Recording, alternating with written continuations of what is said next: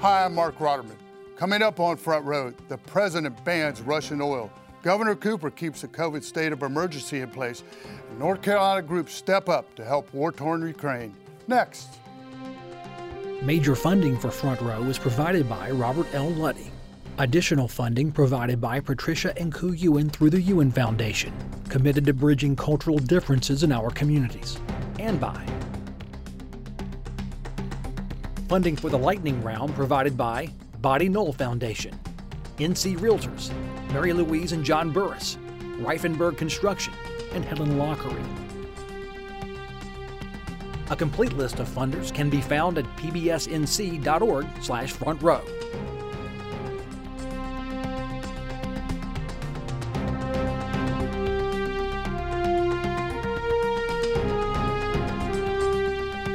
Welcome back. Joining the conversation, Mitch Kokai with the John Locke Foundation, Morgan Jackson, Chief Political Strategist for Governor Roy Cooper, Asher Hildebrand with the Sanford School of Public Policy at Duke, and Nelson Dollar, the Senior Policy Advisor to North Carolina Speaker of the House. Mitch, why don't we begin with the President's decision to ban Russian oil?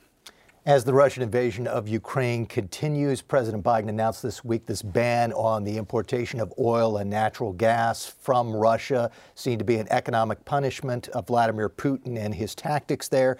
The U.S. was the first country to take this step. It had been talked about for a little while, and it has had an immediate impact on gas prices because last year Russia was responsible for 3% of the crude U.S. oil imports. So it's going to have an impact. It's also a chance for President Biden to blame Putin for the higher gas prices. We also see that the president is talking about the ending of normal trade relations with Russia, which could open the door to more tariffs.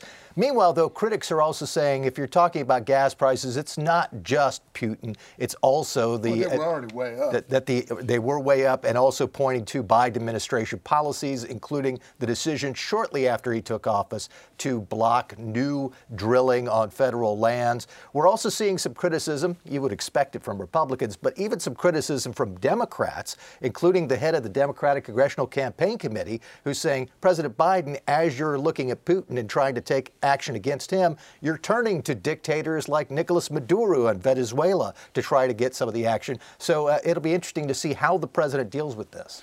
Morgan, what is the, uh, the president's uh, energy policy?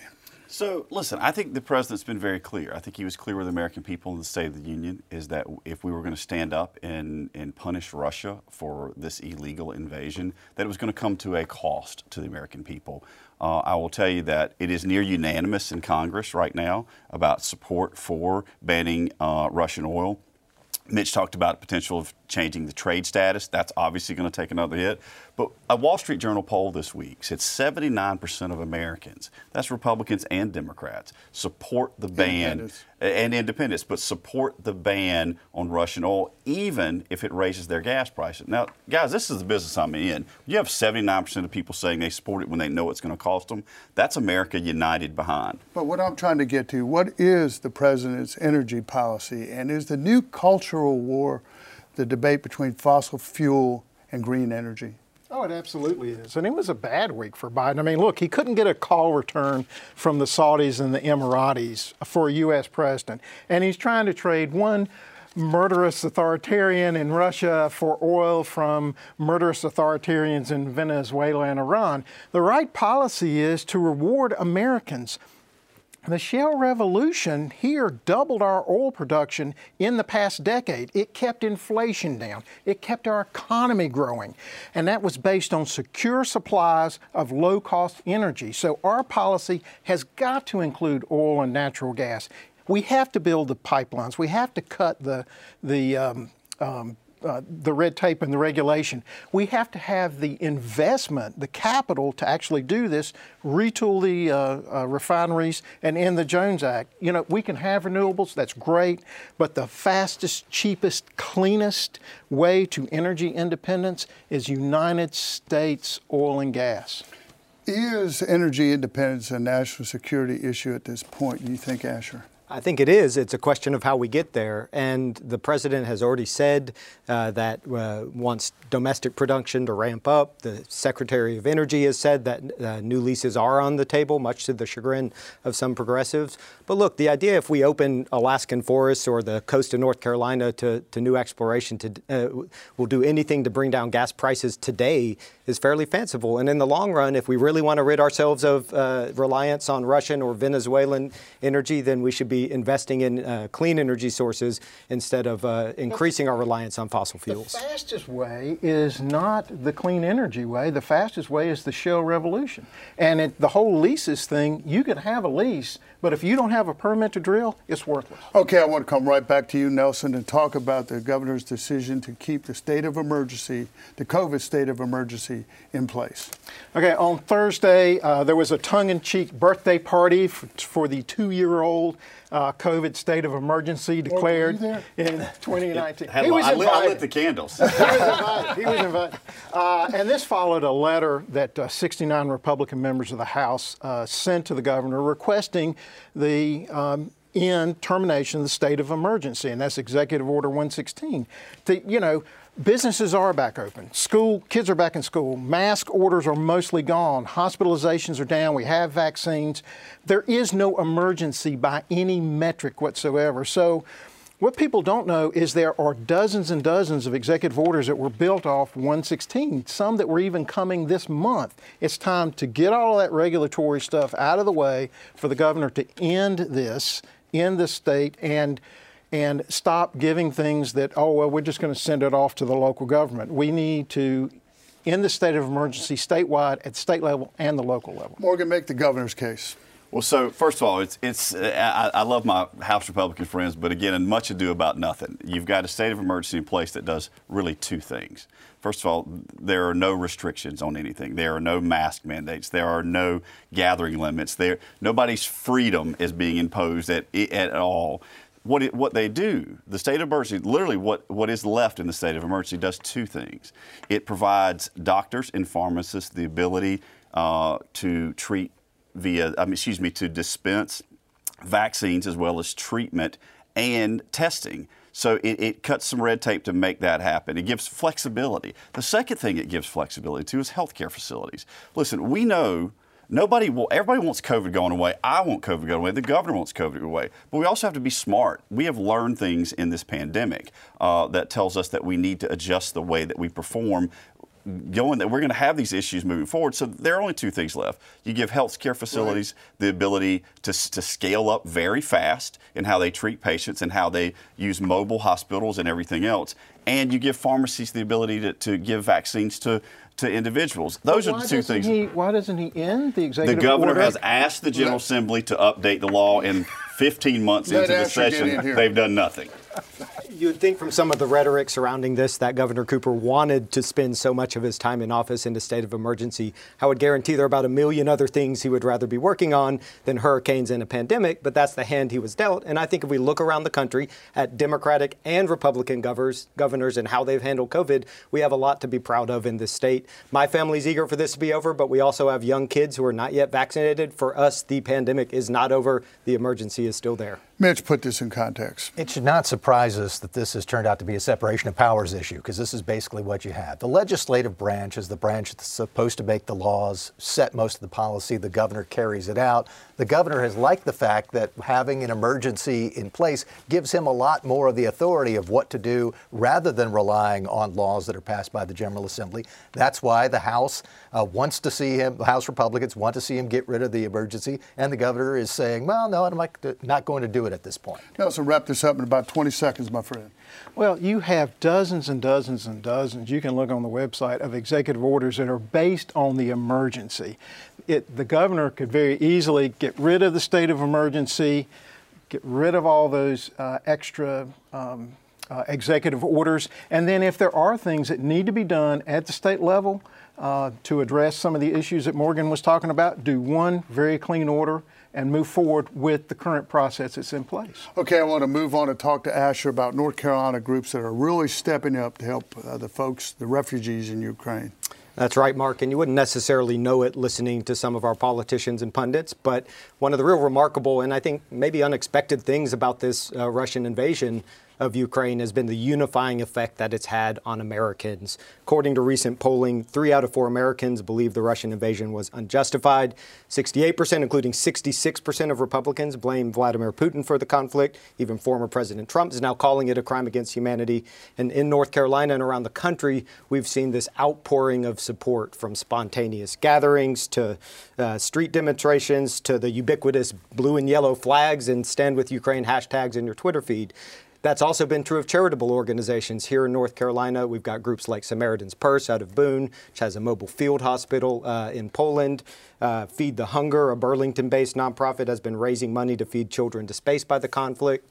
Uh, the Ukrainian communities in Charlotte and elsewhere are raising money. And so, if you're watching these heart wrenching images and wondering what you can do, there are a lot of good causes right here we can give to. One final caveat this week the Secretary of State, uh, Elaine Marshall, circulated a press release saying, uh, we appreciate your generosity, but just be, be smart about how you're giving. There are a lot of scam artists out there. So if you go to websites like Charity Navigator, some of the other sites out there, before you give, just make sure that money's actually going to children and families in need and not to some scam artist. Mitch.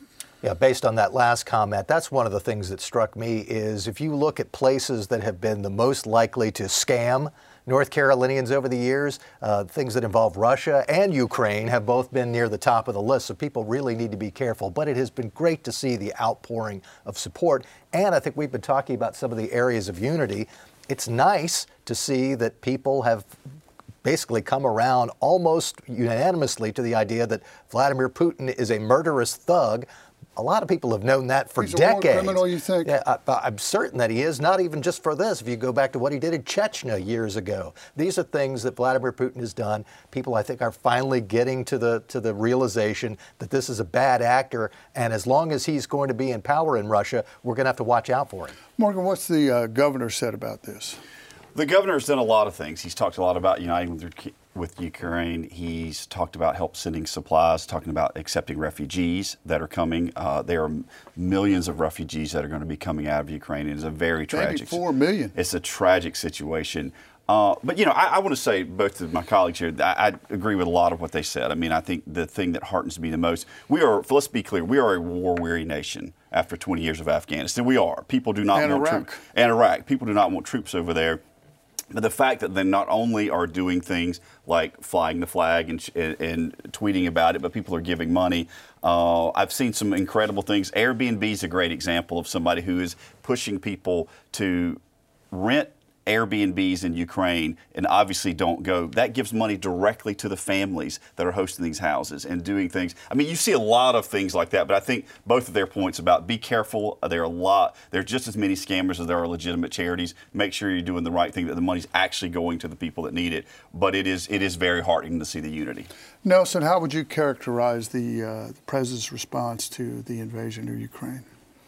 Well, I, I think it it lacks a lot. You know, one thing I would want to mention, just uh, in terms of what's going on in North Carolina, real quick. Speaker Moore and 75 members of the House sponsored a resolution in support of the Ukrainian people, calling on the federal government to give all of their support possible Dale and Folwell's assistance. been involved in saying some things about the pension fund too, right? Well, he has. Uh, we and, and, that may be Fraser. something that's taken up in the short session, and also asking that you know that the Congress uh, amend the foreign uh, Sovereign Immunities Act so that you could take, you know, Russian Russian nationals into U.S. court. That uh, that was adopted obviously unanimously in the um, in the House this week. That resolution. But here's the tragic uh, reality in the West.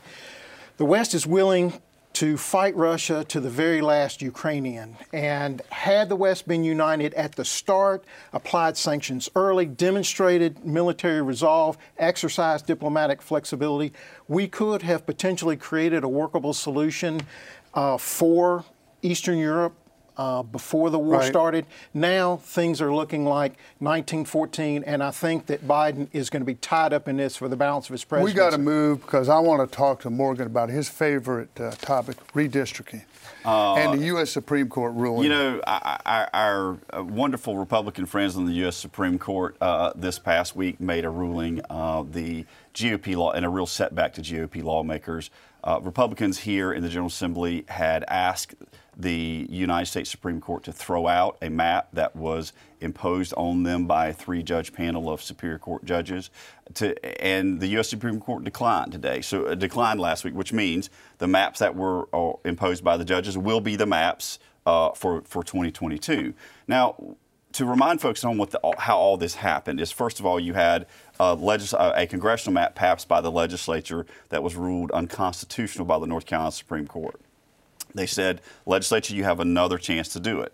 Uh, a redo. They come back. The legislature came back again, and a three-judge panel. I think this is really important to note, made up of two Republicans and one Democrat. Great points. Throughout the map and said throughout the second map and said it's it's it's it's unconstitutional. But they had to do that based on the state Two Supreme Court's Repu- ruling. Let me finish, Nelson. uh, so you you'll have you'll your time in a minute. So two Republicans and one Democrat. Okay, and they ended up with a map. North Carolina is a 50-50 state.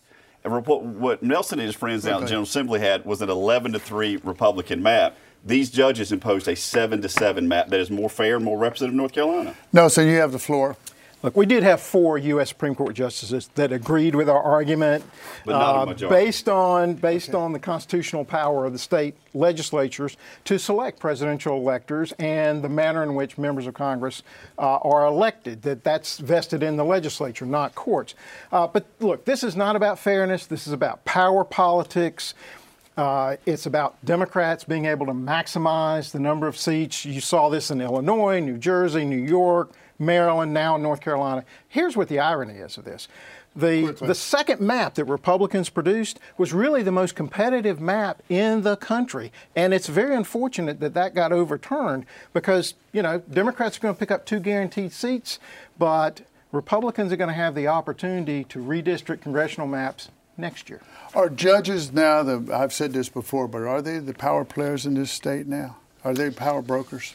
They certainly are to some extent when they try to be, rather than just uh, interpreting the law as it's written. But I think uh, Nelson's point is very important in the sense that had the, the three judge panel at the Superior Court level upheld that congressional map, what we would have seen is a good year for Republicans this year because it's shaping up to be. But it was a map that had four had four very competitive seats every election cycle. So, in a really good year for Democrats, there would be an 8 6 Democratic majority within that delegation. I think they're forfeiting that by saying we're going to have this map for this cycle, but then the Republican General Assembly will draw it again next time. Asher, jump in here.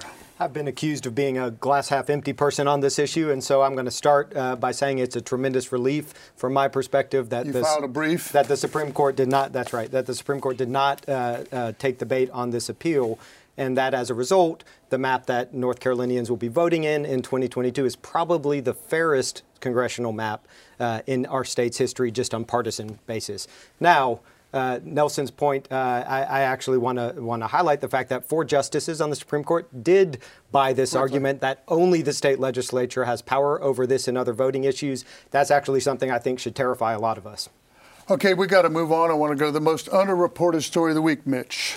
It's been nearly two years since the Cooper administration used an abatement order to shut down a speedway in Alamance County called the Ace Speedway. It was really only shut down for a few months, but the legal wrangling over this has continued, and the case actually got to the North Carolina Court of Appeals this week. Uh, the, the, the, the people who are representing the Speedway are urging the judges on the three judge panel of the appeals court to let this suit continue. They're saying that by shutting down the Speedway, the government was uh, denying people the fruits of their own labor, which is something that's part of our state constitution. They're also, and this is interesting, alleging that there was selective enforcement, that as this Speedway was being shut down, some other racetracks were also operating, but that Governor Cooper went out of his way to contact the Alamance County Sheriff and said, Are you going to shut those guys down? Because the owner of the Speedway had been criticizing the governor and his COVID policies. Morgan. okay. Uh, anyway, I'm going to talk about something else. Maybe uh, it is so. A really cool thing happened this past week. So, for, for, for folks who love history, Ernest Shackleton's ship the Polar Explorer's Endurance that sank over 100 years ago off the Antarctic coast was found this week in 10,000 feet deep uh, Antarctic waters. It was the, the amazing preservation of this because there's no light, it's so cold, there's very little life down there. Just incredible. uh, for history buffs. For folks who don't know about Shackleton, here's a guy who was trying to be the first person to cross Antarctica via the South Pole. Again, 100 years ago. His ship got crushed in ice, and this he and his crew, in an amazing feat, got in their lifeboats and traveled 800 miles in probably the most uh, amazing feat of survival that we've ever seen uh, and, and, battled treacherous waters, ice, freezing, well below right. freezing temperatures. But for his ship to have endured this entire time, being the endurance and the endurance, it was just an incredible story. Thanks for bringing that to our attention. Go ahead, my friend. Awfully hard to top that. Uh, but yesterday, the Census Bureau. released a detailed analysis of its 2020 decennial census. And the good news is that the overall count was more or less accurate, which, if you think about the challenges of administering the census in the middle of a pandemic, it's an extraordinary feat.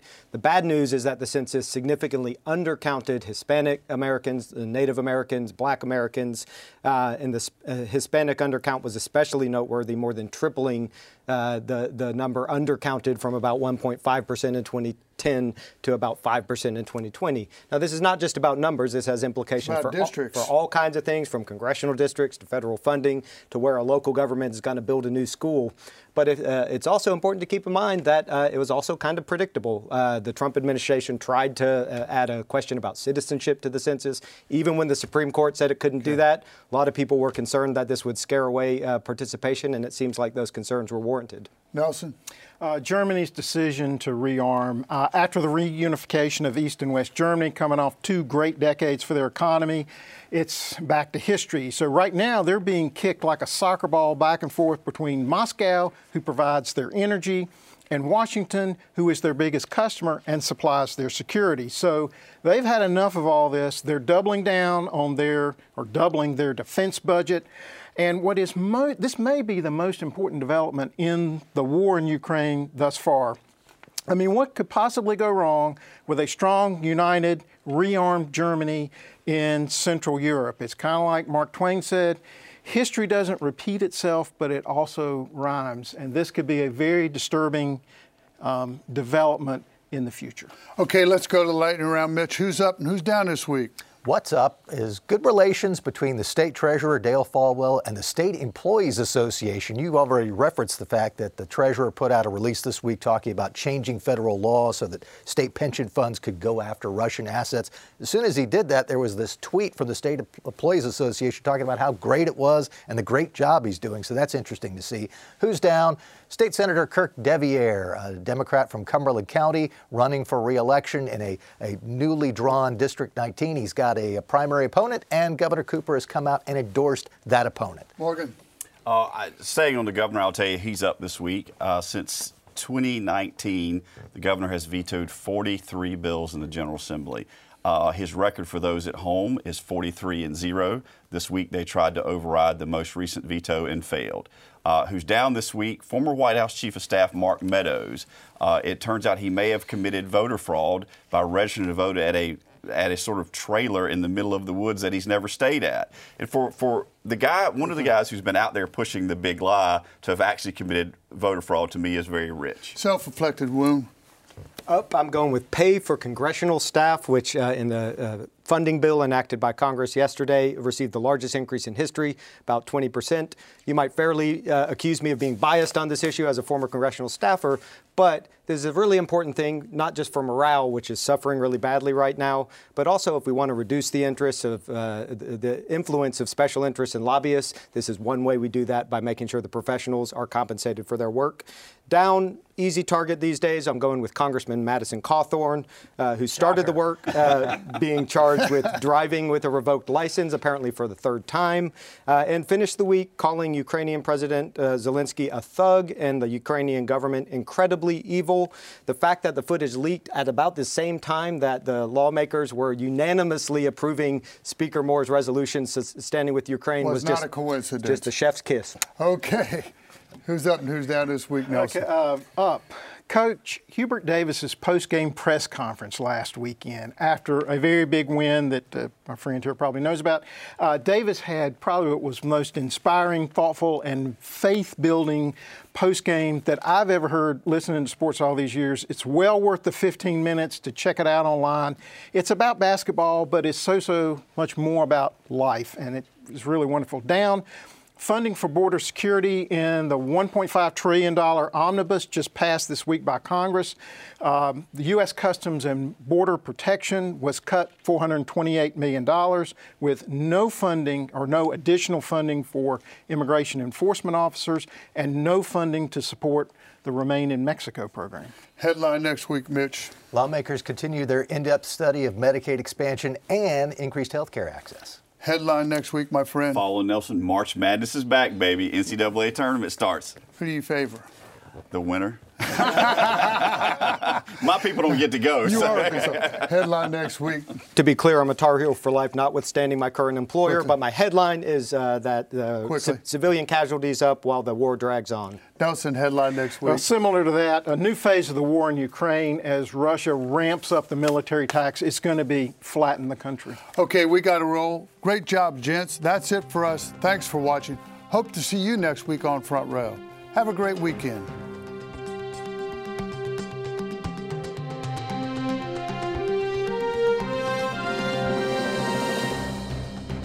Major funding for Front Row was provided by Robert L. Luddy. Additional funding provided by Patricia and Ku Yuen through the Yuen Foundation, committed to bridging cultural differences in our communities. And by funding for the lightning round provided by Body Knoll Foundation, NC Realtors, Mary Louise and John Burris, Reifenberg Construction, and Helen Lockery. A complete list of funders can be found at pbsnc.org/front row.